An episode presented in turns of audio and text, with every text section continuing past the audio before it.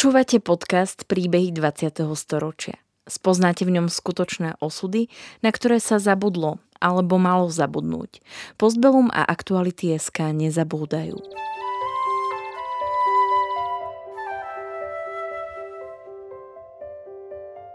Vďaka konkrétnym príbehom sa dozviete, akým osudovým dilemám museli naši rodičia, starí rodičia, prarodičia čeliť.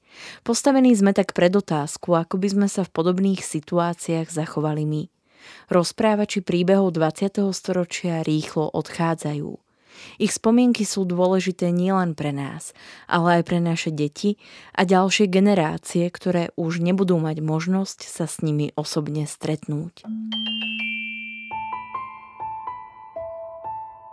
Profesor Juraj Štern prežil holokaust, komunizmus, politický tlak zo strany EŠTB a v 90. rokoch sa neváhal postaviť ani Vladimírovi Mečiarovi a jeho politike, ktorá zo Slovenska spravila čiernu dieru Európy, ako nás v tom čase nazvala bývalá americká šéfka diplomacie Madeleine Albrightová.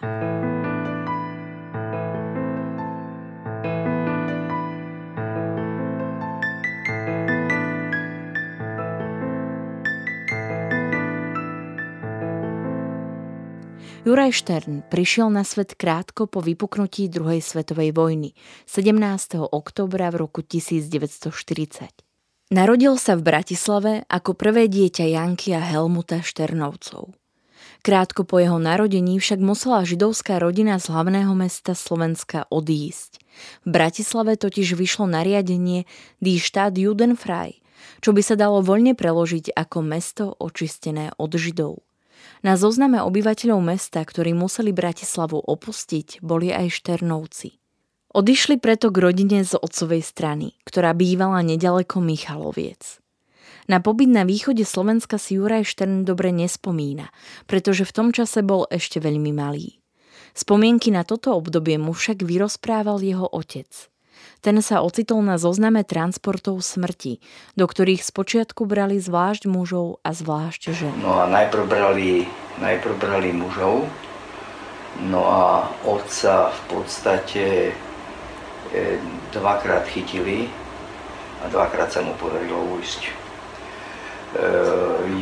viete, všetky tieto príbehy, e, dá sa povedať, že o každom sa dá napísať román. To sú také story ako napríklad Sofína voľba.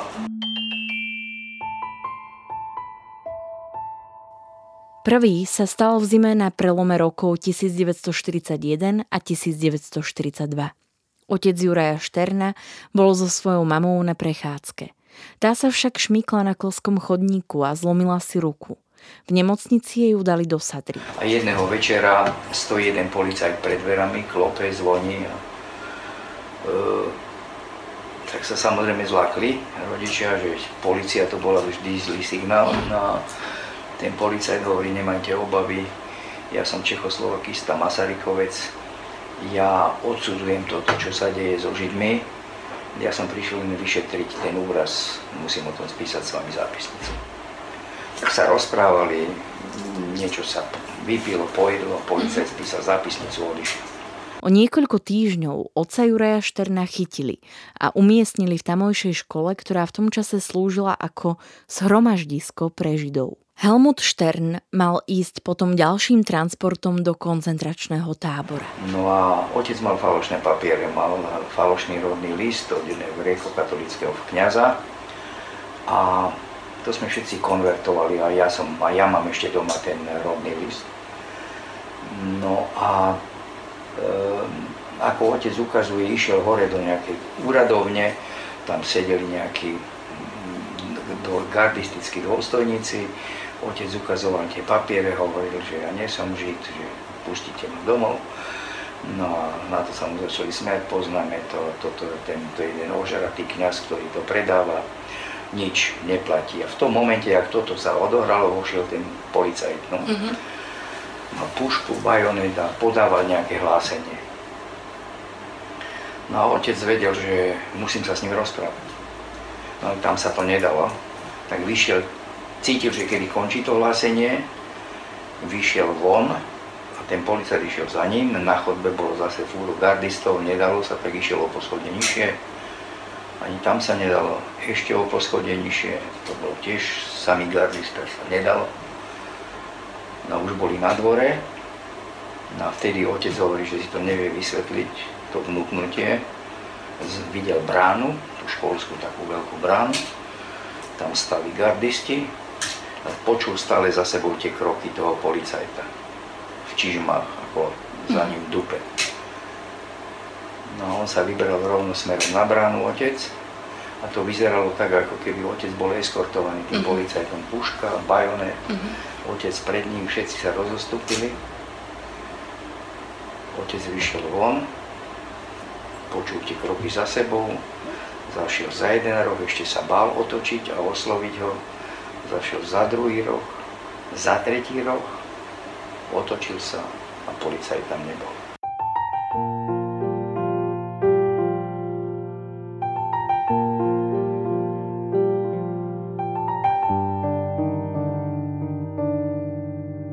Po úteku ho hľadala polícia. Známi ho preto ukryli v miestnosti, ktorá bola chránenou skriňou. Skrýša však nebola zadarmo. No a ubytoval sa, alebo za veľké peniaze si našiel takých, takú skríšu, v jednej kutici bol, e, ktoré dvere boli zakryté jednou veľkou skriňou uh-huh. a v tej miestnosti býval jeden SSA, jeden nemecký prostorník. Čiže to bolo najlepšia skrýša, lebo tam ho nikto nehľadal. E, Podľa je najväčšia ce, Cez deň, keď e, bol preč, tak tedy mu donesli jedlo, vyniesli šerbel a takéto veci. Musel tam byť absolútne ticho nesmel ani mochnúť, samozrejme chrápať vôbec neprichádzalo do úvahy, keď vedel, že je tam ten SSák, tak on vôbec nespal. Ale tak mal tam svetlo a e, mal jednu knižku s hlavolamami. No a tie týždne, čo tam strávil, tak si osvojil fantastické veci, ktorými potom dokázal udivovať celé okolie po vojne pretože to boli na pamäť také fantastické e, záležitosti, že e, dodnes to neviem pochopiť, že sa to dalo naučiť.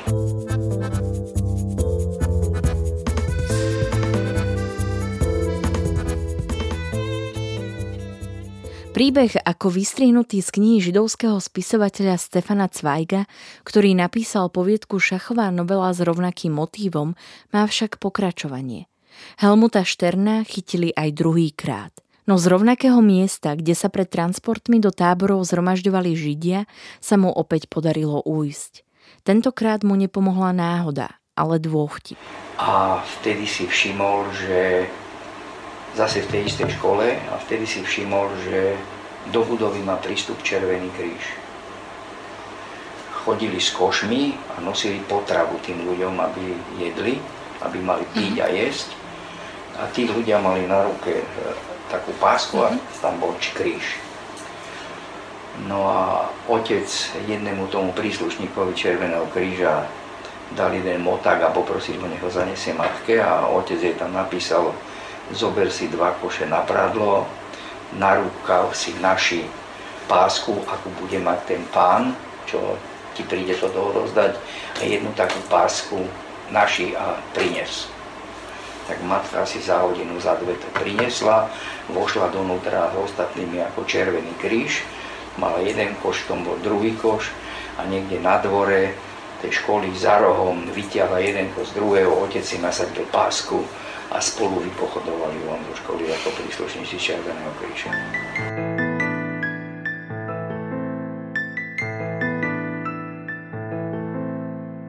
Rodina pochopila, že v Michalovciach to pre nich naďalej nie je bezpečné. Šternovci teda odišli do nedalekej dediny Lastomír, kde žili v zlých podmienkach na Majeri. Napokon sa rozhodli opäť vrátiť na západné Slovensko. Medzi tým sa však schovávali na viacerých miestach, väčšinou za peniaze. Nakoniec dorazili do Hlohovca, odkiaľ bola mamička pamätníka Janka. Aj keď pochádzala z veľkej rodiny, mala až 9 súrodencov, nikto známy už v meste nezostal. Tí boli všetci preč, všetkých, transportovali alebo nejakým spôsobom likvidovali. Z mojej rodiny nikto v podstate neostal. Toto obdobie si Juraj Štern už pamätá, hoci mal iba 4 roky. A viete, takéto tragické udalosti alebo takéto silné e, udalosti a silné momenty v živote človeku ostanú v pamäti. Nerad o tomto rozprávam, pretože sa mi o tom ťažko hovorí a väčšinou sa mi zlomí hlas, takže...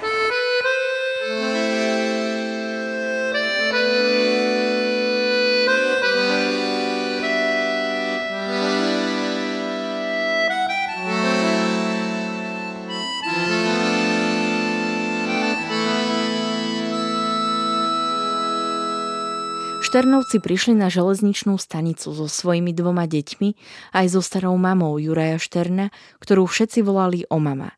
Sadli si na kufre a nevedeli kam ďalej. Aj teraz sa však na nich usmialo šťastie. Na okolo išiel na povoze s volkami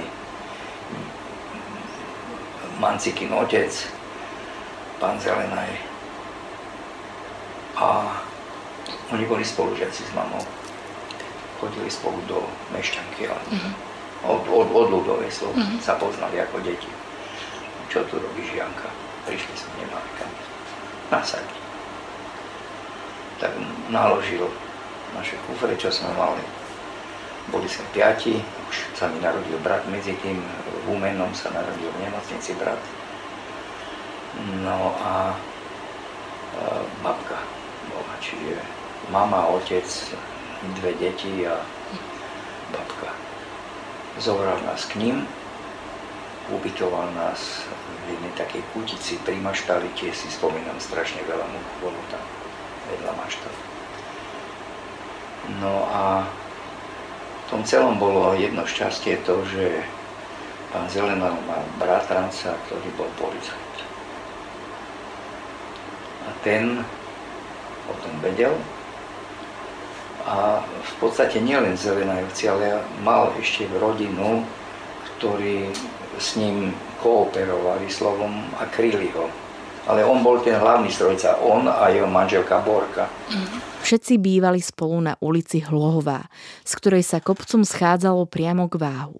Pán Zelenaj pre nich pripravil aj tajnú skrýšu. A on tam v prostriedku tej záhrady vykopal jednu jamu a sme sa mali skryť, keď by bolo niečo. No a keď prišlo také hlásenie, raz, to mám v živej pamäti, e, sme sa tam museli skovať, on dal na to dosky a na to nahádzal zemiaky. Čiže to vyzeralo tak, ako že je to jama na zemiaky. No a niekto nás prezradil. No našťastie tí gardisti, čo prišli, to boli gardisti, čiže slovenskí fašisti, nie Nemci. Mm-hmm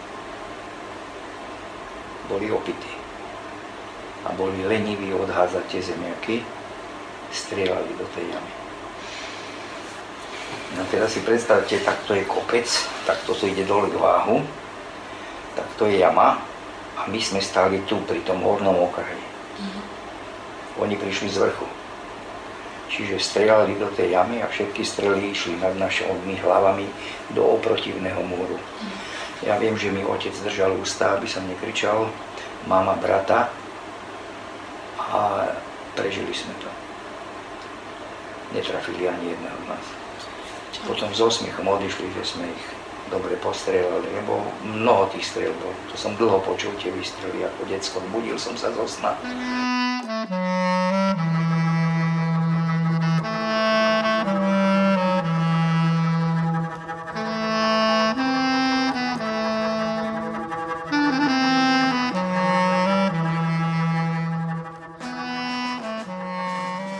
Dramatická situácia sa zmenila pre Juraja Šterna na traumu a o tomto incidente sa mu snívalo mnoho ďalších rokov až do dospelosti. Aj keď gardisti verili, že židovskú rodinu zabili, Šternovci sa už ďalej nemohli ukrývať u Zelenajovcov doma. Jej členov preto roztrúsili po viacerých domoch. Jednak, aby znížili šancu, že budú prezradení, ale aj preto, aby zvýšili pravdepodobnosť, že pokiaľ by k prezradeniu naozaj došlo, niekto z nich sa zachráni. Juraj Štern zostal v dome Zelenajovcov, ktorí ho schovali do maštale. Ja som bol asi dva týždne, alebo koľko, možno viac, dva týždne určite vo Válove schovaný. Predstavte si štvoročné decko, ktoré pochopilo, že nesmie kričať, nesmie výjsť von, nesmie plakať, nesmie volať nikoho. Slovo musí byť absolútne ticho, jedine keď prišiel on alebo Borka podojiť kravu, tak vtedy som mohol s nimi trochu rozprávať. Tá krava žula pri mojej hlave, ja som tam bol senom prikrytý, ja som pil vodu z toho istého kýbla, čo krava. Ja som tam urobil potrebu, všetko. Ja som vyšiel von a ja som nerozprával. Ja som stratil reč. A potom, keď som začal rozprávať, som sa strašne zajakal. Ja som rozprával tak, že to bolo mnohokrát nezrozumiteľné. A to trvalo dlho, roky potom.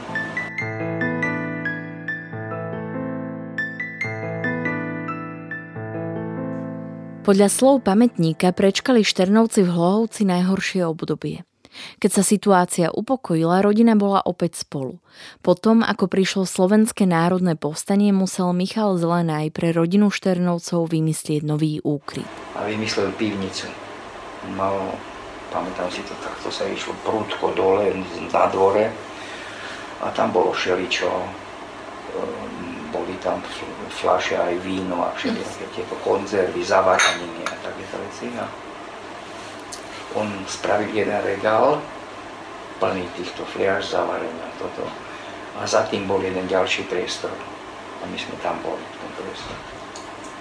A tam sme prečkali v podstate to posledné obdobie, tie posledné mesiace.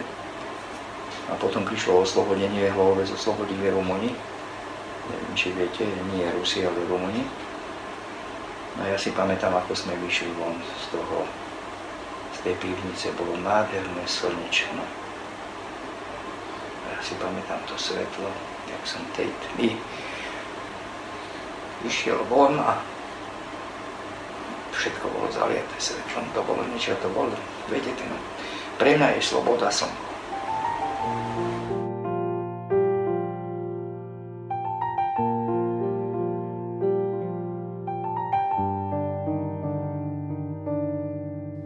rumunských osloboditeľov zakrátko vystriedali ruskí vojaci. Aj na stretnutie s nimi sa v rodine Šternovcov uchovala spomienka. Otec mal problémy so žalúdkom, tak mu naložila horec do alkoholu. Bylina. Tak. Áno, Aha. taká veľmi horká Aha. bylina, strašne horká bylina. No a potom Rumunov vystriedali Rusy. A tí boli strašne za alkoholom No a prišiel donútra, zbadal komoru, zbadal flaše, tak si hrkol z toho. A to bolo strašne odporné. Viete, z toho sa pije toľko, na žalúdok. On si hrkol poriadne. Tak potom len zastreliť a zastreliť, že ho chceli otraviť, tak ledva mama uhovorila, že to je medicína a tak. A, tak takže potom nás nevystrelal.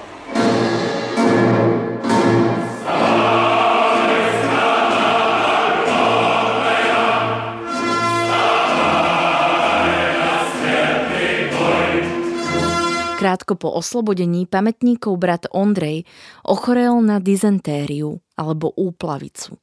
V rovnakom čase dostala jeho matka trombózu a musela sa liečiť v Piešťanskej nemocnici. Neboli lieky a otec brata odviezol na bicykli do Trnavy, do nemocnice, lebo nebolo nejak iný spôsob.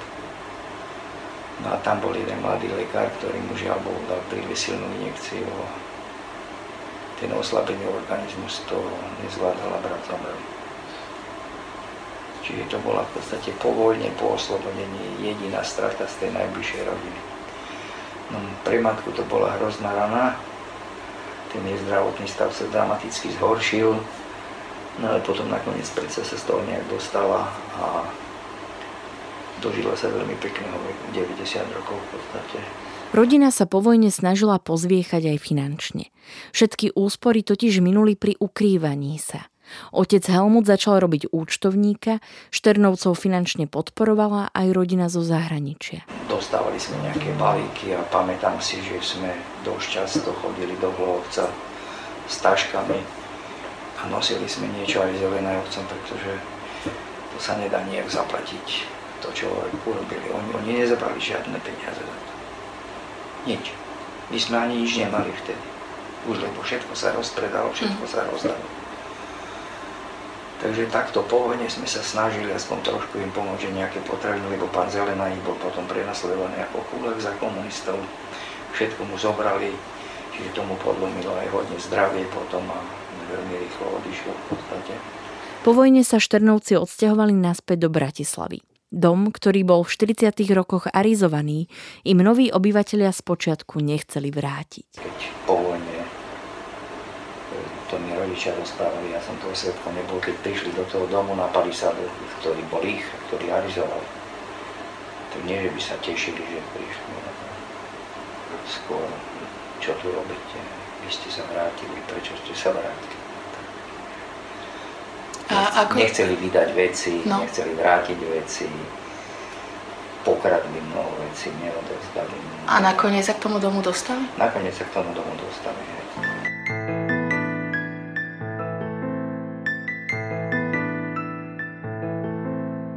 Späť ho dostali až o niekoľko rokov a krátko pred menovou reformou z roku 1953 ho predali. Po návrate do Bratislavy bývali najprv u brata jedného z rodičov, ktorý sa vrátil z koncentračného tábora. Neskôr si prenajali byť v inej časti mesta. Otec len len, že vyviazol z tých procesov, ktoré boli vtedy, do ktorých v tej slánskej ére a tak, mm-hmm. našťastie. Prežili sme nejak B akciu, počuli ste o B akcii? Je to... B akcia bola akcia, že ľudí vysťahovali z, z miest a poslali ich na nejaké lazy. Uh-huh. Prišli povedzme večer v kožených kabátoch tajný, to bolo tak, také typické oblečenie pre policajtov. A naložili vás s dvoma kuframi a vyviezli vás na nejakú dedinu v nejakom zapadávkove a vy ste v podstate e, tam museli si nájsť nejakú existenciu a váš byt dostal nejaký súdok.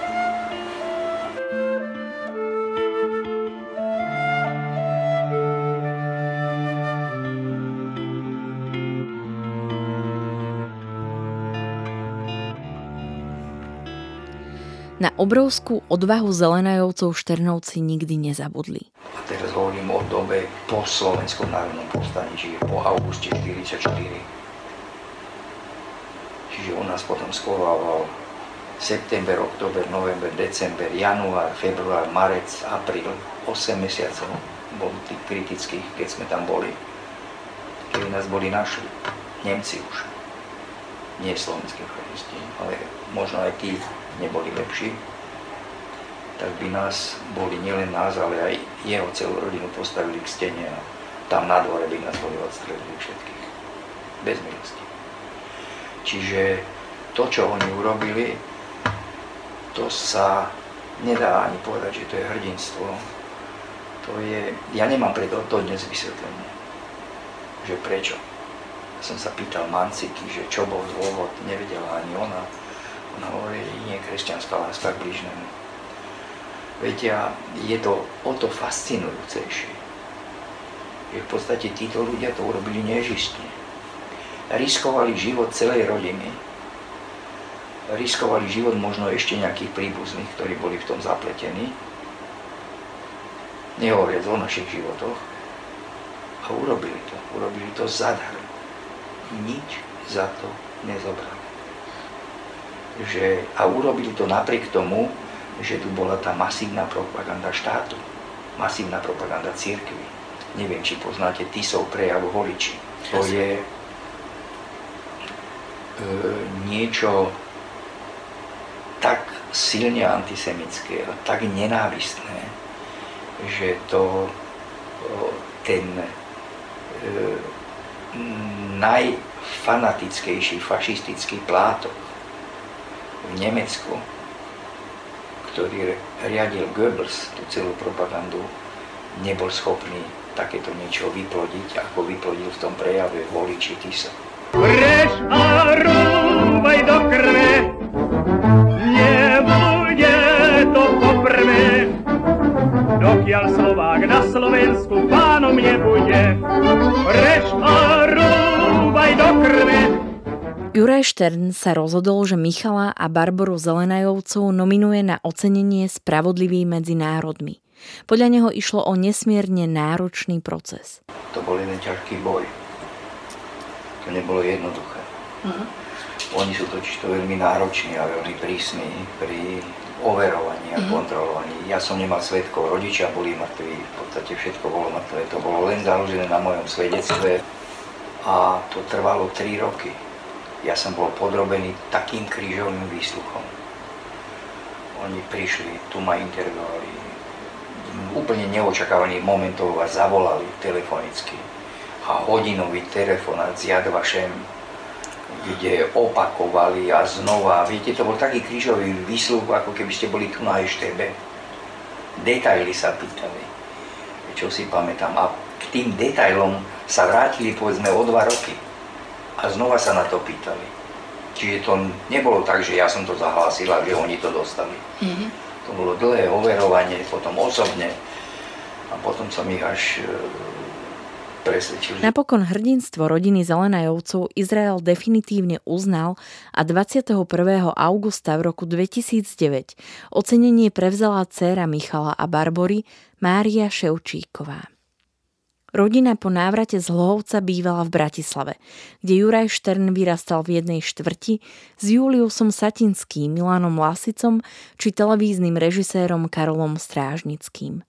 Na detstvo má pestré spomienky. Veľmi krutá vec sa mi stala v škole. Chodil som vtedy do, to si pamätám, chodil som do prvej triedy na Jesenského a e, vtedy bolo ešte náboženstvo a robili to rádové sestričky a pretože to bolo nejak v prostriedku vyučovania, tak ja som ostal v strede, neodchádzal som. Mm. No a e, rozprávala sa o tom, že kto sa dostane do neba, keď zomrie. Že komu kto zomrel, sa pýta sestrička, tak som sa prihlásil, že mne zomrel brat. No a pýtala sa, či bol pokrstený. No hovorím nie, no tak sa nedostal do neba. Mm. No a samozrejme, ja som, za, predstavte si Jesenského a 29. augusta, to je celá Gröslingová, alebo celá Červená Mala, som s revom išiel domov. Že, že môj bratečík nebí, no tak otec išiel do školy a spravil škandál, samozrejme, že takéto niečo sa predsa deťom nemôže rozprávať. Raz sa vrátil domov so zakrvaveným nosom, spomína. Pobil sa so svojím kamarátom a príhodu porozprával doma otcovi, pričom dotyčného kamaráta vykreslil vo veľmi zlom svetle. Otec mu však v zápäti vylepil za ucho a uštedril celoživotnú lekciu. A povedal mi, toto si predviedol jednu veľmi špinavú vec, na tvojho najlepšieho kamaráta si žaloval, udával si ho, to je podle, bezcharakterné, to jeden slušný človek nerobí. Po traumatických udalostiach počas druhej svetovej vojny sa Juraj Štern približne do svojich 17 rokov zajakával. Mal som 12-13 rokov, že sa už začínajú dievčatá páčiť a, a deti sú veľmi kruté. Tak ja som bol vystavený stále výsmechu a, a strašne som trpel s tým. No a Otec ma raz zobral k jednému logopédovi a zaujímavé bolo, že čo som vedel na spameť. Napríklad ja som veľmi dobre recitoval. Mm-hmm. Básničky som vedel veľmi dobre prednášať. Na ten lekár to vystihol, lebo vtedy neboli špecialisti logopedy, to bol laryngolog v podstate. V Charitase to bolo na Zochovej, v Bratislave, si to pamätám.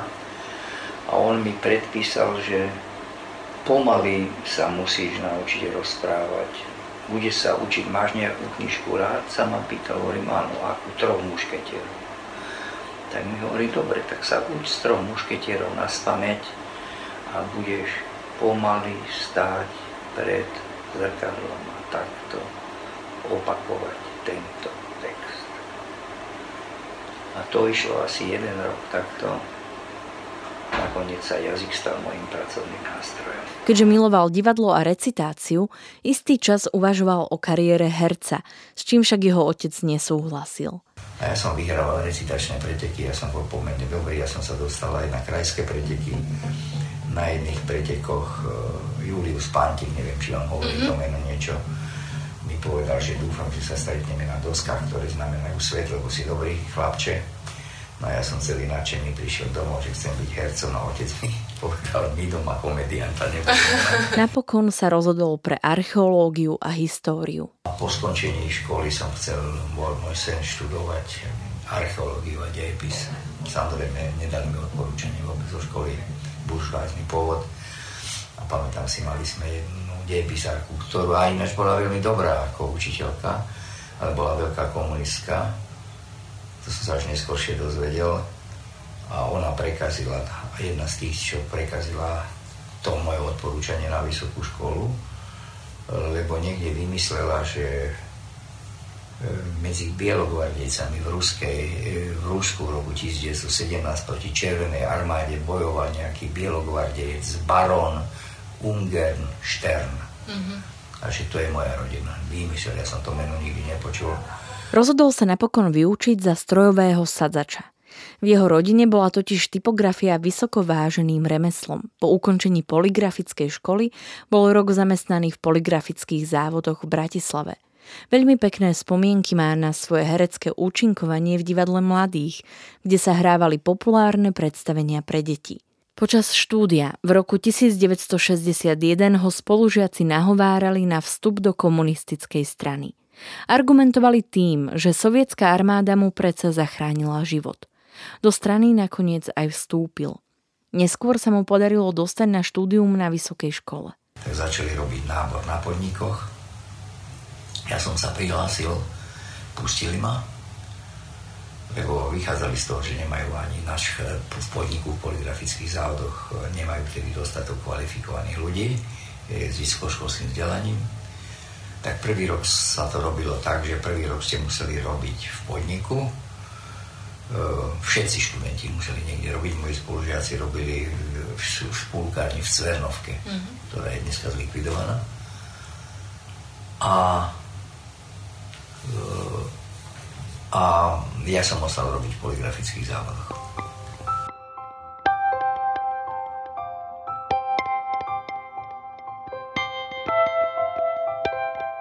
V roku 1966 promoval na fakulte odvetvových ekonomík Vysokej školy ekonomickej v Bratislave, kde v zápäti začal aj učiť a tu ho zastihol rok 1968. No a na škole prišiel k stranickým previerkám a tam v rámci tých previerok sa ma pýtali, že či som pochopil opodstatnenosť. Ja hovorím, nechápem príčinu vstupu pretože to nepochopil generálny tajomník, prezident, predseda vlády, predseda národného zhromaždenia. Nechápem to ani ja. No a že či si myslím neskôr, že to bolo správne rozhodnutie, hovorím, hm, nemyslím si. No a táto úprimnosť ma stala to, že e, ma skoro vyhodil aj zo školy, vyhodil ma zo strany samozrejme.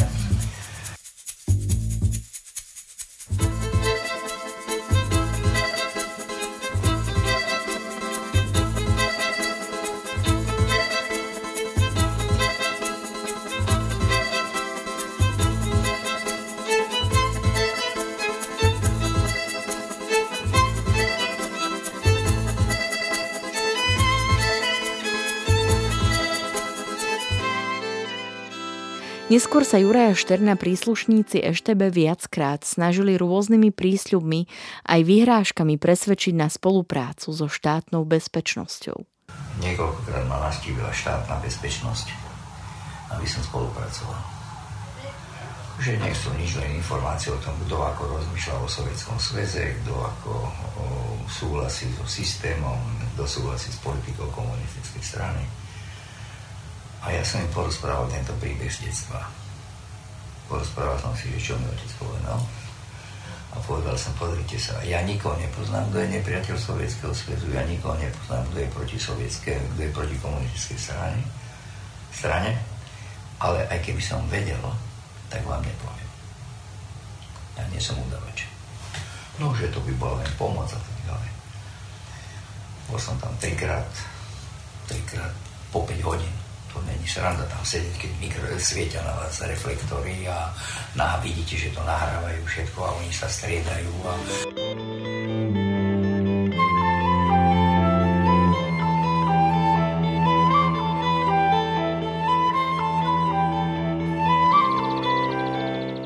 Napokon zistil, že má doma odpočúvacie zariadenie, ktoré bolo ukryté pod lústrom.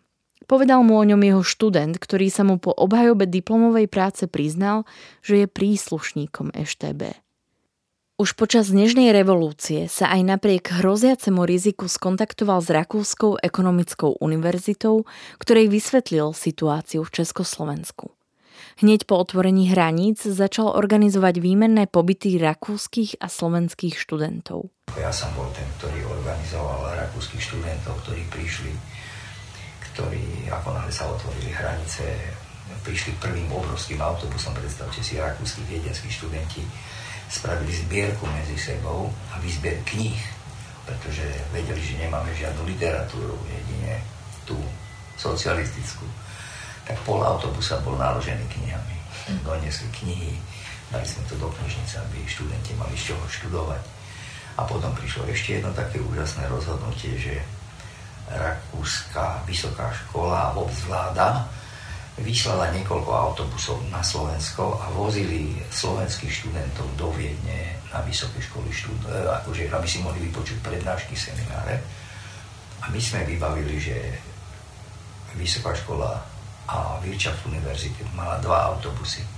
Každý deň išli dva plné autobusy študentov do Viedne. Mm-hmm. Jeden rok to trvalo a Rakúšaci umožnili, umožnili priestory, aby boli, aby tam študenti sedeli a počúvali prednášky. Krmili ich, e, vytvorili im aj voľný program, no, no úžasne sa starali. Čiže to bola skvelá vec, to, to aj rakúska vláda podporila.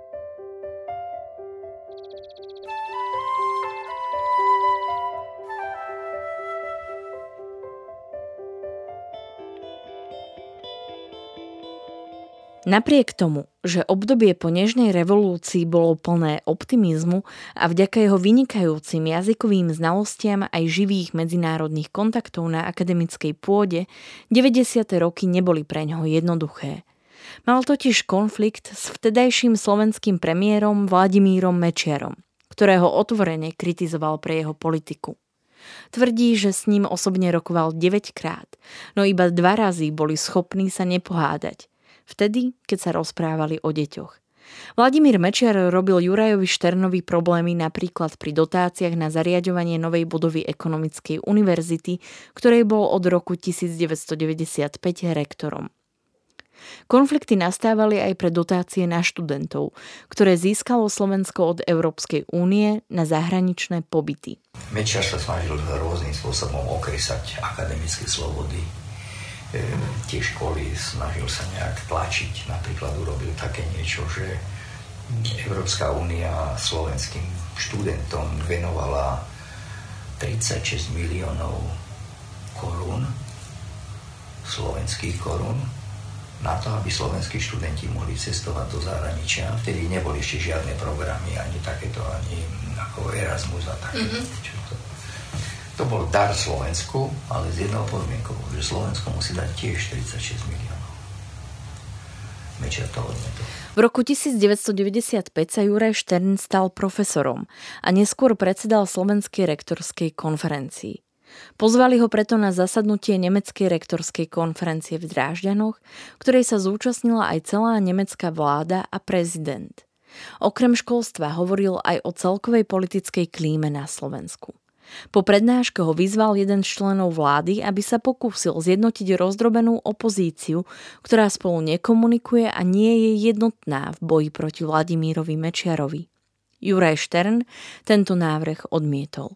Onedlho na ňo s rovnakou požiadavkou apeloval istý rakúsky politik. Nakoniec sa teda rozhodol pozvať za jeden rokovací stôl všetky opozičné strany, ktoré spolu krátko na to začali komunikovať. Začiatok spolupráce bol dosť rozpačitý. Prišli a teraz prišiel môj šok. Tí ľudia nekomunikovali spolu, tí nevedeli svoje adresy, tí nevedeli svoje telefónne čísla, maily vtedy začínali, čiže nevedeli o mailoch, nevedeli svoje faxové čísla, nevedeli nič o sebe. A sedeli spolu v parlamente a robili opozíciu stretnutia sa potom mnohokrát zopakovali a svoju úlohu v tomto hľadaní politického koncenzu demokratických síl Juraj Štern hodnotí triezvo. V podstate nemyslím si, že by sa neboli dostali povedzme neskôršie dohromady. Ale, by to Ale bolo by to trvalo možno 3 čtvrte roka alebo viacej. Mm-hmm neboli by tieto stretnutia, kde sa obrúsili hrany. Zakrátko sa predstavitelia jednotlivých politických strán zhodli na politickom koncenze. A hoci parlamentné voľby v roku 1998 vyhralo HZDS na čele s Vladimírom Mečiarom, vládu vytvorili štyri opozičné strany a novým premiérom sa stal Mikuláš Zurinda. Od roku 2017 pôsobí Juraj Štern ako rektor Paneurópskej vysokej školy. Počas svojho života sa naučil mnohé, no na jedno by sa zabúdať nemalo nikdy. Správať sa k ostatným láskavo a s úctou. Jeho životným motom sa preto stali tieto slova. Pri ceste hore stretneš veľa ľudí. Nezabudni, že ich bude stretávať aj pri ceste dole. Že správaj sa ku každému mm-hmm. tak, aby sa on správal k tebe tak, ako je tebe milé, keď pôjdeš vo svojej kariére dole.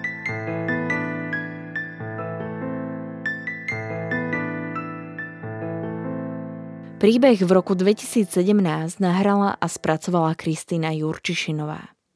Príbehy 20. storočia v Postbelum zaznamenávame, aby sme o ne neprišli, aj keď tu už s nami ich rozprávači nebudú. Aby sme nezabudli na ich príbehy a na hrôzy, ktorým boli vystavení a na dôležité okamihy našej histórie, ktorá dnes býva často spochybňovaná a pre mnohých je neznáma. Podporte našu prácu aj vy pravidelným finančným príspevkom na www.postbellum.sk. Ďakujeme.